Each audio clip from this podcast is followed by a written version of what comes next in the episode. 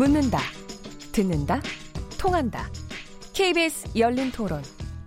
듣고 계신 청취자 여러분, 감사드립니다. 들으면서 답답한 부분은 없으신가요? 궁금한 점은요? 그렇다면 함께 토론에 참여하시죠. 유료 문자 9730을 이용하시면 됩니다. 단문은 50원, 장문은 100원의 정보 이용료가 있습니다. 스마트폰 어플리케이션 KBS 모바일 콩을 통해서도 무료로 참여하실 수 있습니다. KBS 열린 토론은 언제나 열려 있습니다.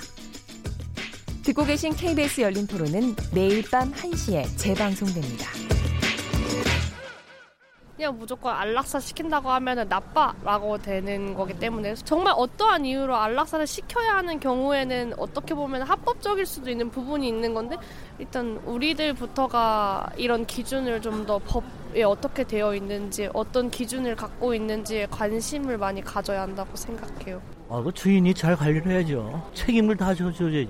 개 키우다 보면 개가 아파요. 그럼 수의사한테 데리고 가면 진단받고 수술하면 100만 원 돈이야. 사람보다 더 봐도 동물 그 의료 수가를 낮춰야 돼. 사람들이 좀 더 도덕적이게 입양할 수 있는 방법을 만드는 게 좋다고 생각. 아이 입양도 되게 까다롭잖아요. 그러면은 분양 절차도 까다로웠으면 좋겠어요. 왜냐면 그게 원인이잖아요. 사람들이 버리기 때문에 그 원인부터를 먼저 해결을 해야지 버려지는 숫자도 점점 줄어들 것이고. 반려견을 이제 구입할 때 몸에다 뭐 칩도 뭐 심는다 그래요.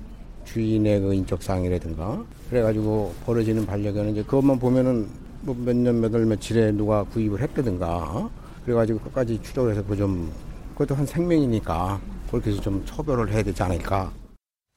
네, KBS 열린 토론 목요일 키워드 토크 오늘 두 번째 주제는 유기동물 안락사 논란인데요. 어, 계속해서 김남근 변호사님, 손정혜 변호사님, 이웅혁 건국대 경찰학과 교수님 세 분과 함께 이 토론하겠습니다. 어, 굉장히 최근에 논란이 됐습니다. 국내 대표적인 동물 보호단체인 케어가 거기에 박소연 대표가 지난 4년 동안 어, 약 250마리의 동물을 안락사했다. 근데 특히 이 논란이 됐던 것이 케어라고 하는 단체가 개 농장이나 또 뭐 이제 여러 가지 유기동물들을 구조하는 것 때문에 굉장히 유명해진 단체인데 여기서 이 안락사 논란이 나와서 이런 내부 폭로가 나와서 더 충격을 먹었는데요. 이 과정에 대해서 이웅혁 교수님께서 좀 설명을 해 주시죠. 네, 그 동물 보호 단체 그 케어입니다. 그래서 평상시가 안락사를 하지 않는다고 홍보를 하고 또 이를 믿는 많은 사람들로부터 후원금을 이제 모집을 했습니다. 근데 그 내부 직원에 의하면 2015년부터 4년 동안 약 250마리의 그 유기견 등을 안락사를 이제 시켰다 이런 이야기를 했습니다. 그래서 어떤 측면에서 본다면 구조를 많이 했는데 혹시 그 안락사를 전제로 해서 구조를 한 것은 아니냐 이런 의심도 분명히 그 해볼만 하고요. 더군다나 그 최근에는 그 특정 그 지역에 이 안락사한 유기견들을 일정한 절차 없이 그냥 땅에 갑자기 그 예, 비밀리에 안매장하는 이런 일도 했었다 이렇게 그 알려져 있습니다. 그래서 회원 수가 2만 2천 명에 이르고 있고요. 특히 그 작년 현재 에, 모금된 후원 그 예산 총액이 19억에나 해당이 되는데 그렇다 본다면 거짓말을 해서 소위 말해서 상습 사기를 또 한 것은 아니냐 이런 그 논란에서부터 더군다나 여기서 그 이렇게 관리했던 톨이라고 하는 유기견을 청와대 그 입양까지 시켰던 뭐 이런 사항으로 더그 이후에 아마 후원이 더 많이 된 것은 아니냐 그럴 수도 있죠. 네 의심의 네. 눈초리가 있고요. 네. 더군다나 그 연평도 포교가 이루어졌을 때 그 연평도에 있었 안에 있었던 고양이까지 사실 동물권 보호라고 하는 차원에서 이렇게 구조를 했었던 네네. 이런 그 소위 말해서 동물권 감수성이 높은 단체인지 알고 있었는데 막상 내부 폭로를 이렇게 지켜봤더니 그것은 그야말로 에, 후원금을 많이 하기 모으기 위한 그냥 가식적인 쇼가 아니었느냐 이런 의심을 에, 자아내는 그런 논란이 지금 불거지는 상황입니다. 여기 혹시 저기 반려견이나 반려묘 키우시는 분 계십니까? 저는 아직 네. 음. 김남근 변호사는 안 키우실 것 같아요. 네. 아, 그럼 이용혁 교수님은 뭔가 있으실 것 같은데. 아니, 저도 키우지는 않습니다. 아, 그러세요. 아니, 앞에서 말씀하신 대로 이용혁 교수님이 저, 그, 톨이라고 하는 개를 케어, 케어해서 문재인 정부 출범할 때 문재인 대통령께 선물을 해서 지금 청와대에 살고 있는데 사실은 제가 케어에서 제 강아지 한 마리를 입양을 했습니다. 음. 그 어, 케어가 되기 전신에 동물 사랑 실천 협회라는 음. 데인데요. 2010년에 데려가서 그 바로 그 포천입니다. 음. 포천의 보소에 가서 우리 그 위에 있는 녀석하고 가장 궁합이 좀 잘 맞는 녀석을 잘 골라가지고 어 그래서 저도 동물사랑 실천협회 케어에 대해서 나름대로 이렇게 굉장히 좀 애착심도 있고요. 뭐 나름대로 후원도 좀 했고 음. 뭐 이래가지고 이번에 충격을 더 먹었습니다. 그래서 우리 저 우리 강아지 이름이 도돌인데 제가 여기서 여러분들한테 얘기하면 그때 갔을 때 어, 형제가 다섯이 있었어요. 남매인데 도레 미파 솔로 음. 해가지고 이름을 지어놨었어요. 뭐 도돌이, 레아, 미미, 음. 솔향이 제가 이런 거다 아, 기억합니다. 음. 그 중에 세 마리는 해외 입양 간다고 그랬고 그 중에 제일 큰 놈인 도돌이를 데리고 가서 근데 이름이 하도 이뻐서 지금도 그냥 그대로 음. 도돌이라고 지금 10년째 잘 키우고 있는데요. 아, 그 저는 그래서 굉장히 감사하다 이런 마음도 굉장히 있고 그랬는데 야 이런 거 하니까 정말 이, 이 배신감이요. 배신감과 환멸감이 굉장히 굉장히 심합니다. 그래도 그나마 다행인 것이 네. 케어의 네. 문제는 케어 자체의 문제가 아니라 개인에 대한 문제가 아닐까라는 생각이 들고 네. 이게 외부에서 문제가 어, 지적이 된 게 아니라 내부에서 자성의 목소리를 내녀, 내면서 케어 직원들이 내부 고발 형식으로 이걸 알려졌다는 부분에 있어서는 그렇죠. 케어 내에서 자정 능력을 발휘하고자 노력을 많이 했으나 그게 이제 해소가 안 되다 보니까 이렇게 외부에 이제 도움을 요청하는 식으로 돼서 그 안에 있는 분들까지 싸잡아서 저희가 케어 전체가 문제이다 이렇게 할 문제는 아닌 것 같고 여기 이제 대 표라는 분의 이제 개인적인 일탈이나 이런 것들이 많이 나오고 있는 것 같아요. 왜냐면은 어, 근거도 없이 수의사가 아닌데도 안락사 약품을 이제 직원들한테 사라고 시키기도 하고요. 지금 일각에서는 후원금으로 이런 안락사에 필요한 여러 가지 약물을 샀다라는 의혹도 있는 거고 본인의 변호사 비용 개인 변호사 비용 3,300만 원 후원금으로 사용했다라는 의혹도 있고 갖가지 비용을 후원금으로 횡령을 했다는 의혹이죠. 횡령했다는 의혹도 있을 뿐만 아니라 이 강아지들 그러니까 동물들이 있을 그 장소가 필요하다고 땅을 산다는 목적으로 후원을 받았는데 알고 봤더니 개인 명의, 본인 명의로 땅을 취득했다던가 이런 문제가 지적되고 있어서 이 좋은 잔, 단체도 그 대표가 어떻게 운영하느냐에 따라서 이렇게 문제가 심각해질 수 있구나라는 생각이 들고요. 그래도 이 내부에서 이런 목소리를 내줘서 저희가 사실 내부 고발자 아니면 이런 비리를 모르지 않겠습니까? 요번에 좀 제대로 시정이 돼야 될 텐데 일단은 또 추가 의혹으로 조금 더 놀라웠던 것은 자신이 학대라고 지목해서 문제를 삼았던 사람을 직원으로 고용하기도 했고요. 심지어 수의사를요? 네, 수의사도 있었고 뭐 동 그 농장을 운영하는 그러니까 개농장 가, 예, 그 도사를 했던 사람도 들어와서 이 직원으로 또 받아주고 이런 문제도 있어가지고 총체적으로 뭔가 경영의 윤리의 기준이라든가 투명한 경영이 경영이라기엔 그런 운영이 제대로 되지 않았던 건 아닌가라는 생각은 듭니다. 아니 근데 그거 이거는 분명히 짚고 넘어갈 보통 이제 이게 어 보통 이런 게 이제 우리가 사단법인이라고 알고 있는데 이것도 사단법인인지 아닌지는 제가 잘 모르겠는데 사단 법인이든 아니든 완전히 그냥 개인이 운영하듯이 했다라는 거 아닙니까? 그러니까 뭐 땅도 자기 이름 거로 사고 그다음에 뭐 이사회가 있지만 굉장히 허울뿐인 이사회고 이런 부분들이 문제가 됐던 거 아닌가 싶기도 한데 김남근 변호사님 어, 이런 이런 관련되는 이런 단체들이 이런 식으로 운영되는 경우가 꽤 있죠. 한 개인이 마치 사장처럼 오너처럼 이렇게 하는 경우가 굉장히 많죠. 일단은 이제 개인으로 하게 되면 후원금을 받을 수가 없죠. 네. 그러니까 이제 공익 법인을 만들어야지 후원금을 받을 수가 있으니까 사단 법인은 분명히 맞겠네요. 사단 법인은 이제 사람들이 구성돼서 뭐 총회도 있고 그래야 되니까 아마 뭐 사단 법인보다는 재단 법인을 만들어서 했을 가능성이 많은데 네. 항상 이제 이 재단 법인들이 이제 문제를 많이 일으킨다는 거죠. 음. 그러니까 이사회를 자기 측근들이나 이런 사람들만 하게 돼 있고 조직이라는 게 뭐 사람으로 구성되어 있는 게 아니라 돈으로 구성되어 있는 법인이다 네. 보니까 돈을 관리하기 위해서 이제 특정하게 모여져 있는 그 이사회에서만 이렇게 소수 집단에서 운영을 하다 보니까 이제 그 후원금 같은 걸 받아가지고 뭐 유용을 한다라든가 다른 곳에 사용한다든가 이제 이런 문제가 있어서 공익재단에 대해서는 원칙적으로 지방자치단체가 이제 감독을 하도록 네. 이렇게 돼 있고요. 그래서 이 공익재단에 대한 어떤 관리를 강화해야 된다는 이제 그런 얘기들은 많이 있습니다. 근데 이제 감독의 사각지대에 있는 거죠. 지방자치단체가 이런 걸 하려고 그러지도 않고. 그 다음에 문제는 이제 우리 사회에 이제 유기견이 너무 많은 거예요. 전국적으로 한 239개 정도의 이제 지방자치단체에서 직접 관리하거나 위탁해서 운영하는 데가 있는데 그 시설 가지고는 이제 이 유기견을 다 수용이 없다 네. 보니까 이제 이와 같은 사설 보호소들이 생기는데 이 사설 보호소들이 어떤 시설 기준을 갖춰야 되고 그 기준에 따라서 유기견들을 어떻게 관리를 하다가 뭐 일정 시점 이후에는 어떤 기준에 의해서 안락사 시켜야 된다든가 이런 것들이 만들어져야 되는데 이게 없는 상태 속에서 네. 우리 사회가 감당하기 어려운 유기견들이 그냥 막 쏟아져 나오니까 네. 이제 이런 이제 좀 무분별한 사설 관리소들이 좀 생기고 있는 것이죠. 아니 근데 이거가 그런 게 이번에 이제 이 박소연 대표라는 분이 문제가 되니까 어, 아예 이번 기회에 앞으로 안락사 하는 거에 대한 기준을 좀 더 저희가 만들어야 되겠다. 뭐 이런 얘기까지 했어요. 그건 뭐냐면은 안락사라는 게 필수 불가결하다. 뭐라고 음. 하는 거를 이제 실토하는 거나 다름이 없는 거죠. 근데 현행 어, 동물보호법에도 안락사에 대한 거는 명확하게 돼 있고 그 부분에 대해서는 어, 사실 인간에 대해서는 안락사가 허용이 안 되지만 동물에 대해서는 어떤 경우에 안락사를 시킬 수 있다. 더군다나 수의사의 역할이 어떻게 돼야, 돼야 한다. 이런 거는 이미 다 돼 있는 거 아닙니까? 일단 동물보호법에는 이제 일단 8조의 동물학대를 금지하면서 누구든지 이제 수의학적 처치의 필요나 동물로 인한 사람의 생명, 신체, 재산의 피해를 그 일으키는 사유가 없이는 죽음에 이르게 하지 못하도록은 되어 있거든요. 네. 그러면서 이제 허용하는 그 안락사라는 표현보다 동물의 인도적 처리라는 표현을 쓰고 있는데요. 인도적 처리로는 이제 뭐 지자체에서 운영하는 시설 같은 게 있어요. 네. 동물보호센터의 장 운영자는 보호 조치 중인 동물에게 질병, 그러니까 말하자면 이제 불치의 병이라든가 수의사가 인정하는 여러 가지 건강상의 문제가 있을 때는 인도적 처리를 할 수 있게 하고 있고요.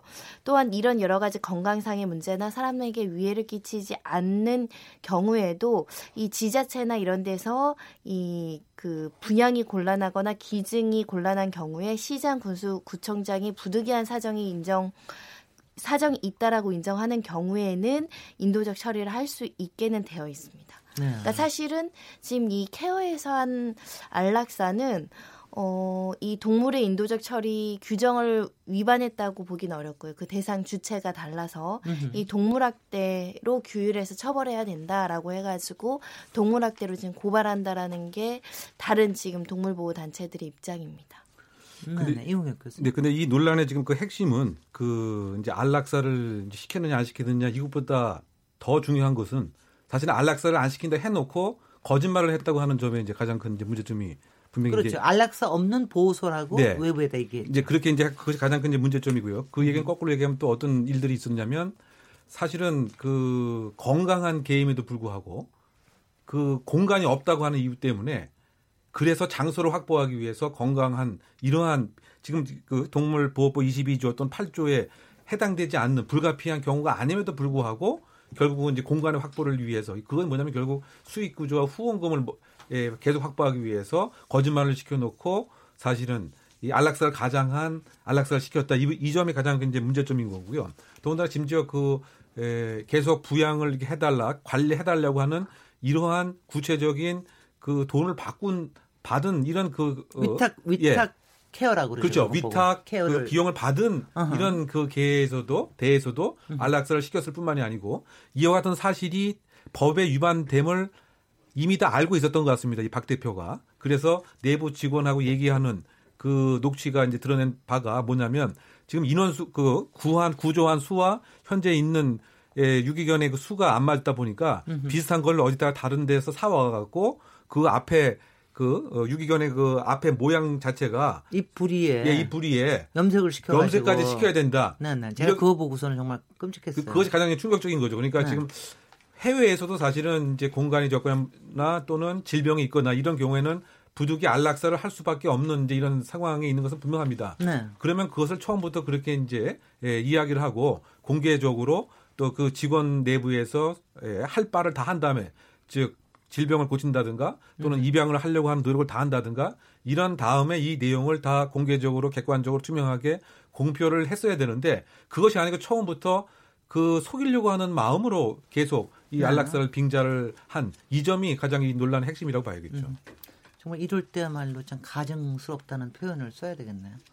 아니 그 저도 그 외국에서 많이 봤었는데 외국에서 보면은 이제 뭐 한뭐 뭐 2주 안에 안락사들 개다 뭐 4주 안에 애들 듣게다 그래서 일부러 그 막 많이 사방에 알리고 그래 가지고 분양이 되기도 하고 뭐 이러는 경우도 많이 있는데 어, 이 경우에는 근데 이제 제가 그 얘기를 듣고 제가 조금 놀라웠던 게 실제로 박소연 대표가 이러고 나오는 이유 중에 하나가 아주 엄밀하게 지금 어, 동물보호법을 적용을 한다라 그러면은 박소연 대표를 처벌할 수 있는 규정이 없다라는 그런 얘기도 있던데. 좀 애매해서 이게 법률의 해석에 맡겨야 된다라는 거죠. 아까 말한 동물의 인도적 처리의 요건과 조건을 규정을 해놨는데 그건 지자체에서 위탁 운영한 시설 같은 경우에 그렇게 하지 말라는 규정이고 그에 대한 처벌 규정이 있는데 그 주체에 안 맞으니까 사설 업체니까 그걸로 처벌할 수 없다면 일반 동물학대로 처벌을 해야 된다는 건데 네. 정당한 사유 없이 죽음에 이르게 하는 행위를 동물 학대라고 지금 규정 규정하고 있거든요. 그럼 네. 박소연 대표가 한 게 정당한 사유 없이 동물의 생명을 단축시키는 행위로서 학대 행위로 규정할 것인가에 대한 문제가 있지 않을까라는 생각이 들고요. 박소연 대표가 2011년도에도 어디서 구조해서 그 어떤 그 해부하는데 학교에 기증을 하는 문제로 벌 기소유예를 받은 적이 있어요. 그러니까 아예 법률적으로 처벌이 안 되지는 않은데 좀 해석과 다툼의 여지는 있다라는 생각이 들고요. 아예 명확하게 위해서는 조금 명문화한 규정이 필요했을 겁니다. 사설 업체뿐만 아니라 일반인들도 수의사 없이 이런 불가피한 사유 없이 동물을 죽이는 것은 학대다 이렇게 규정을 처벌하는 걸 명확히 했어야 되는 게 아닌가 생각이 들고 그래서 2007년도에 심재철 의원이 법률안으로 이 유기 동물 그러니까 동물 유기 시설에서 인위적으로 생명을 단축하는 걸 금지하고 처벌하는 개정 법률안을 냈다가 통과가 안 됐죠. 그래서 이런 애매모호한 규정들을 조금 더 개선해야 된다라는 목소리도 있습니다. 지금 현행 법에 꼭 보호소가 아니더라도 일반 저기 주인이 자기 개가 너무 힘들다고 하는 수의사의 수의사의 어 뭐 공고가 있으면은 판 안락사를 시키는 걸 결정을 할 수 있는 권한이 있죠 지금. 지금 현재로서는 그 인도적 처리에 대한 세부적인 규정 아까 말씀드린 규정에는 없는 것으로 아, 알고 개인에 있고요. 대한 거 없어요? 그래서 그러니까? 누구든지는 학대를 해서는 안 돼서 네. 이게 학대냐 아니냐는 거는 정말 사람에 대한 위해를 끼칠 염려가 있을 때 수의사의 진단이나 이런 것들을 받아서 하게 되면 네. 지자체나 이런 데서 하게 되면 처벌은 하지 않겠죠. 지자체에서 네, 가서 다만 그 세밀한 규정이나 가이드라인은 지금 부족하다라는 게 문제의 사각지대가 있다라는 게 아니 근데 문제입니다. 저는 많이 들은 게 수의 병원에서 어 결국은 치료가 되지 못하는 이런 저기를 안락사를 시키는 경우를 꽤 들었는데 그게 그게 불법이에요? 수의사고 하면? 네, 수의 법에 의하게 되게 되면 이제 수의학적 처치의 필요성이 있다라고 하고 있는데 그럼 그 굉장히 전문적인 거잖아요. 네. 수의학적 처치 필요성이 있냐를 누가 판단하겠어요? 결국 수의사가, 수의사가 판단해야 되니까 네. 수의사의 그런 전문적인 판단을 통해 가지고 이제 안락사를 했다 그러면 네. 적어도 제가 보기에는 형사 처벌을 하기는 좀 어려울 것이라고 보여집니다. 근데 네. 그냥 자체적으로 판단해서 했다. 내가 보니까 수의학적 필요성이 있다라고 하면서 이제 그런 거는 이제 쉽게 인정되기 좀 어렵겠죠.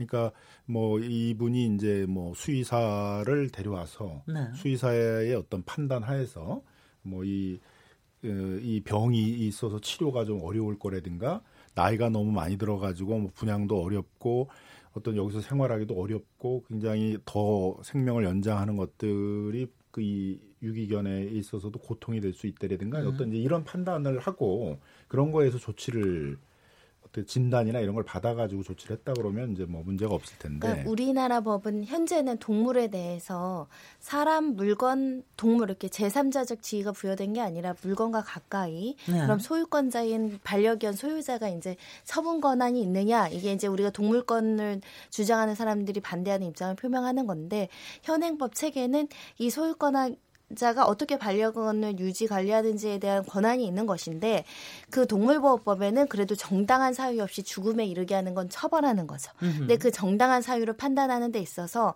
개인이 안락사를 시키지 못하지만 말씀하신 것처럼 그런 절차를 걸거서 불가피한 사유가 있다고 한다면 학대로는 처벌할 수 없다라고 생각하시면 될 것 같습니다. 네.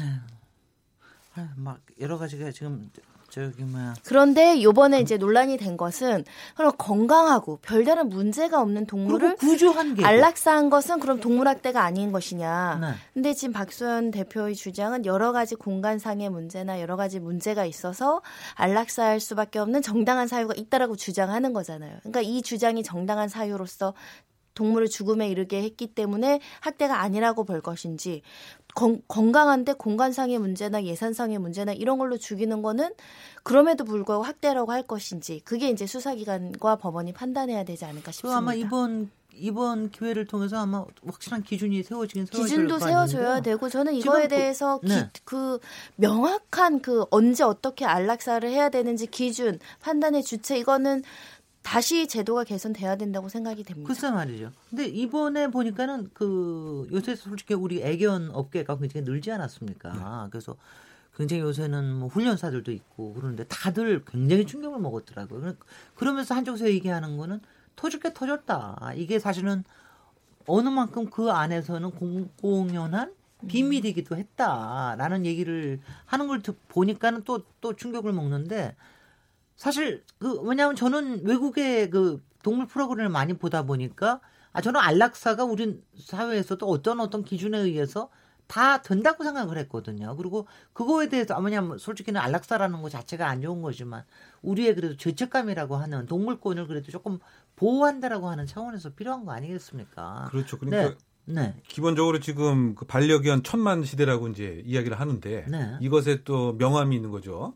이것에 1년에 버려지는 이러한 그 유기견들의 수가 객관적으로 보면 지금 10만 두라고 얘기를 하고 있습니다. 네네. 네. 그러면 지금 결국 10만 두는 이제 벌어지는 건데 네. 그러면 그 어느 단체가 아니면 그 어느 사람이 이 10만 어, 마리를 네. 어떻게 해야 될 것이냐. 그 중에서 2만 마리가 안락사라고 그러더군요. 그러니까 이제 지금 보게 되면 공간이 없는 그 상태에서 네. 과연 또 다시 입양이 안 되는 그 상태에서는 구조적으로 그렇게 될 수밖에 없는 이런 상태가 아니냐 이런 지적이 좀 타당하다고 생각을 하고 네. 그러다 보니까 이런 민간 보호 단체에서 지금 구조 어, 만능주의로만 갔는데 구조만 하면 뭐 합니까? 그 다음에 공간도 없고 그 다음에 계속 구조를 한 목적이 건강한 상태로서 또는 입양에 준하는 상태로서 유지 관리가 지속적으로 돼야 되는데 글쎄요. 그것이 지금 안 되는 상태에서는 결국은 택할 수 있는 방법이 그 안락사를 택할 수밖에 없는 방법인데 네. 그런데 또 이것이 하나 문제가 되는 것이 지금 지자체에서 관리하는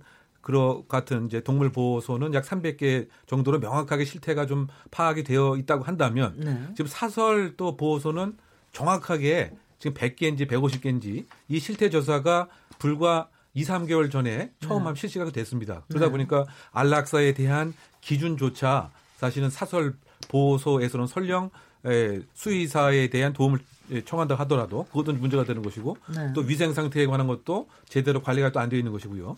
또 분뇨에 대한 관한 거.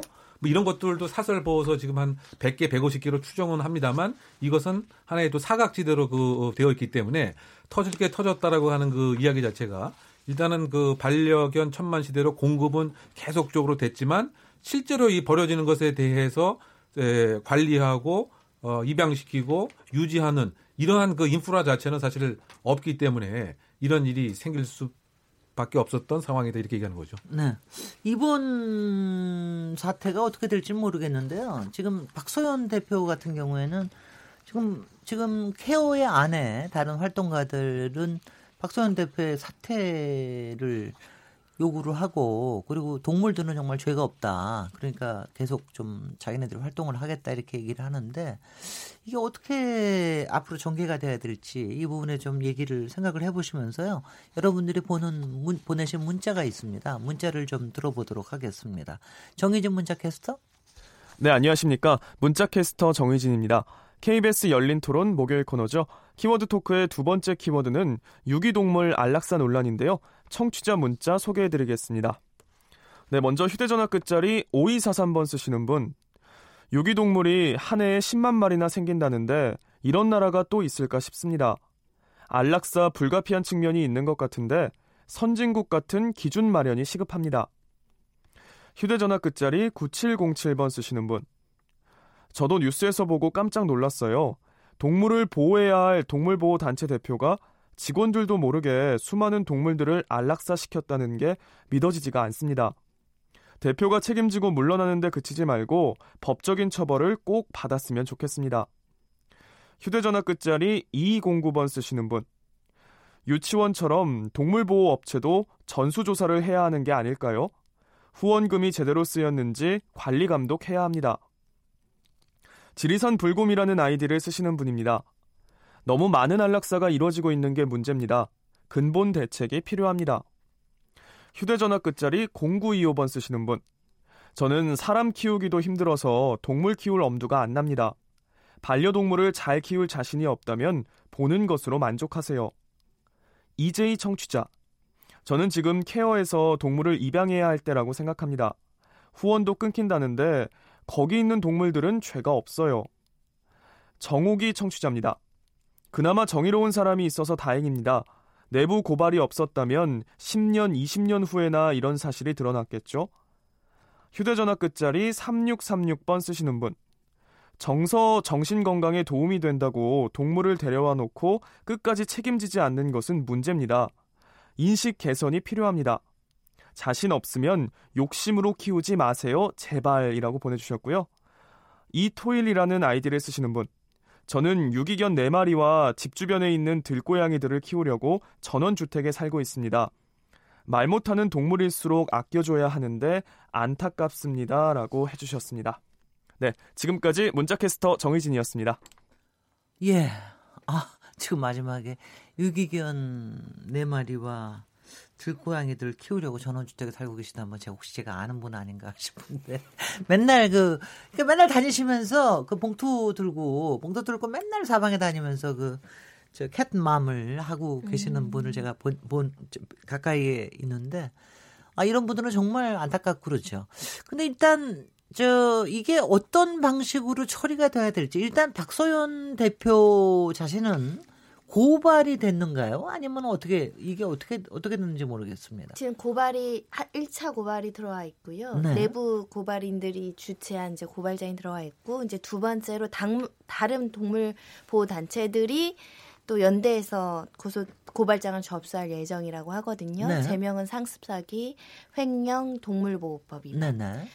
그 사, 상습 사기 같은 경우는 안락사 시키지 않는 보호소라고 해서 후원금을 받았지만 어, 실제로는 적극적으로 또는 부작위로 기망을 했다라는 것이고요. 음흠. 횡령 같은 경우는 후원금이라든 걸 구조활동에 쓰라고 준 목적이 지정이 되어 있는 것인데 뭐 개인 비용으로 쓰거나 자기의 뭐 변호사 비용으로 썼다던가 그런 것들은 다 횡령이 될 수 있다. 네. 그리고 이제 이 어, 정해진 절차나 엄격한 요건 없이 또그 건강한 강아지들을 죽인 거는 학대 아니냐 이 동물보호법 학대까지 적용해서 고발하겠다는 입장을 밝혔습니다. 네.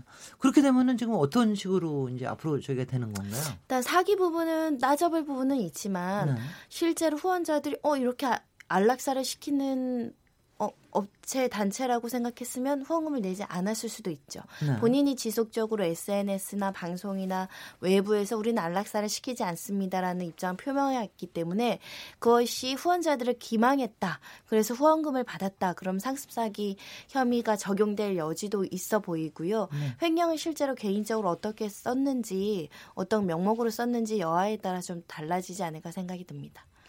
네. 아니, 저는 솔직히 제가 지금 저는 확실히 개편인 모양이에요. 강아지를 편인 게 사람은 어떻게 되든지 좋은데 도대체 이 강아지들과 케어 는 어떻게 되는 겁니까? 그 안에 있는 강아지들. 그래서 실제로 안락사 문제는 굉장히 오래된 숙제라고 합니다. 왜냐하면 수의사들한테도 기, 개, 지속적으로 주인이 아무리 개 주인이 와가지고 안락사 시켜 달라고 해도 거부를 하라. 네. 그런 권고를 굉장히 많이 받는다는 건데 수의사들도 이 명확한 지침과 규정이 없으니까 어느 질병까지는 안락사를 해줘야 되고 어느 어느 것까지는 해주지 않아야 되는지에 대한 기준 자체가 조금 없다. 네. 그래서 이게 종합적으로 그 규율하는 지금 아까 말한 지자체가 위탁한 그 보호서 말고 모든 사람이 모든 수의사에게 적용하는 음흠. 그 안락사 기준에 대해서 마련해야 된다라는 게 목소리고요.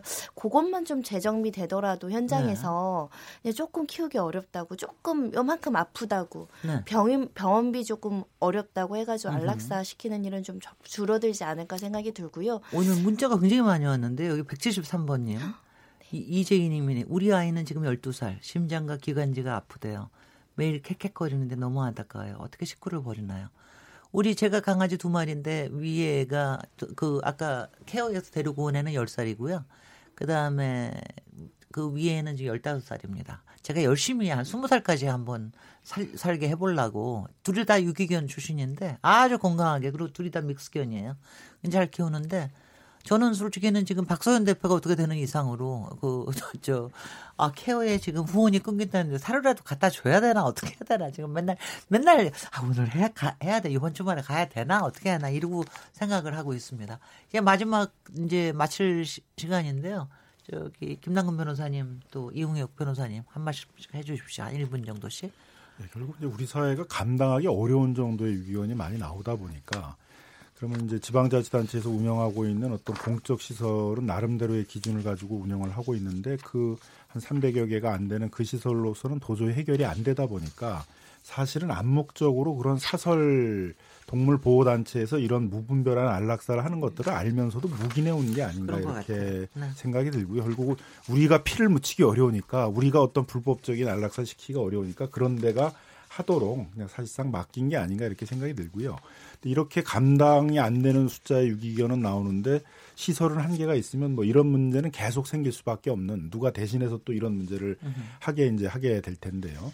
그런 점에서 본다면 좀 유기견의 숫자를 줄이도록 그렇게 조금 음. 그 반려견들을 키우는 분들에게 좀 조금은 좀 더 많은 노력이나 보호하려는 이제 그런 것들을 좀 어, 맡긴다라든가 아니면 좀 보호시설들을 좀 늘리고 보호시설들에 대해서 어떤 기준들을 만들어 가지고 공적 시설뿐만이 아니라 민간 시설들에 있어서도 적어도 마찬가지로 어떤 안락사를 시켜야 되는 것들의 기준 같은 걸 만들고 네. 무엇보다도 이제 수용 능력이죠. 결국 이제 수용 능력이 안 되는데도 막 받았다는 게 제가 보기엔 아마 법원에 가게 되면 정당한 사유가 인정이 안 돼서 동물보호법도 저는 뭐 인정될 가능성이 많다고 생각이 드는데요. 네. 적정한 수용 능력이 어떤 것인지에 대해서도 좀 기준을 만들 필요가 있다고 봅니다. 네, 이용혁.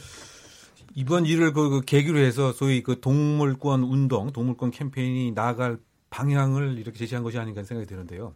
구조가 이제 그 능사가 이제 아니고 사실은 구조 이후에 그야말로 그 동물권이 그 보호될 수 있는 이런 그 인프라를 그 확충하는 것이 가장 그 필요하다. 필요한 음. 경우에 사실은 이 시설을 좀 더 확충하는 뭐 이런 데 만약에 그 19억이라고 하는 돈을 썼으면 이런 일이 그 없었지 않을까 이런 생각이 들고요. 네. 더군다나 저는 이번 사건에서 그 표리부동 그러니까 겉과 속이 다른 이러한 사람들이 우리 주변에 있었다고 하는 이 점에서 또 다른 이제 사회에 대한 뭐 신뢰 같은 것을 다시 한번 돌이키게 했고요. 왜냐하면 결국 이것도 보면 구조를 하는 그 목적이 그 모금을 하기 위한 것이었고 여기에 연예인을 대, 많이 동원을 했으면서 언론이 이거를 또 홍보하는 네. 이런 그 악순환의 그 구조에 우리가 또 속았다고 하는 점에 네. 소위 말해서 그 동물권에 대한 보호와 더불어서 사회적인 신뢰 이걸 다시 한번 생각해봤습니다. 네, 10초만 얘기해 주십시오. 네. 네. 일단은 동물 판매가 수익성이 좋다고 무분별하게 늘어난 것부터 원인을 지적하는 분들이 있습니다. 으흠. 판매 그리고 입양 단계부터 조정해야 되지 않을까 생각이 듭니다. 예, 고맙습니다. 이제 오늘 KBS 열린 토론 목요일 키워드 토크 마칠 시간인데요. 오늘 토론에 참석해 주신 김남근 변호사님, 손정혜 변호사님, 이웅혁 건국대 경찰학과 교수님 그리고 어 앞서 우리 부동산 저 공시지가에 관련해서 참여해 주신 안명숙 우리은행 부장님 모두 감사드리고요. 저는 내일 7시 20분에 다시 돌아오도록 하겠습니다. 감사합니다. 감사합니다. 네, 감사합니다.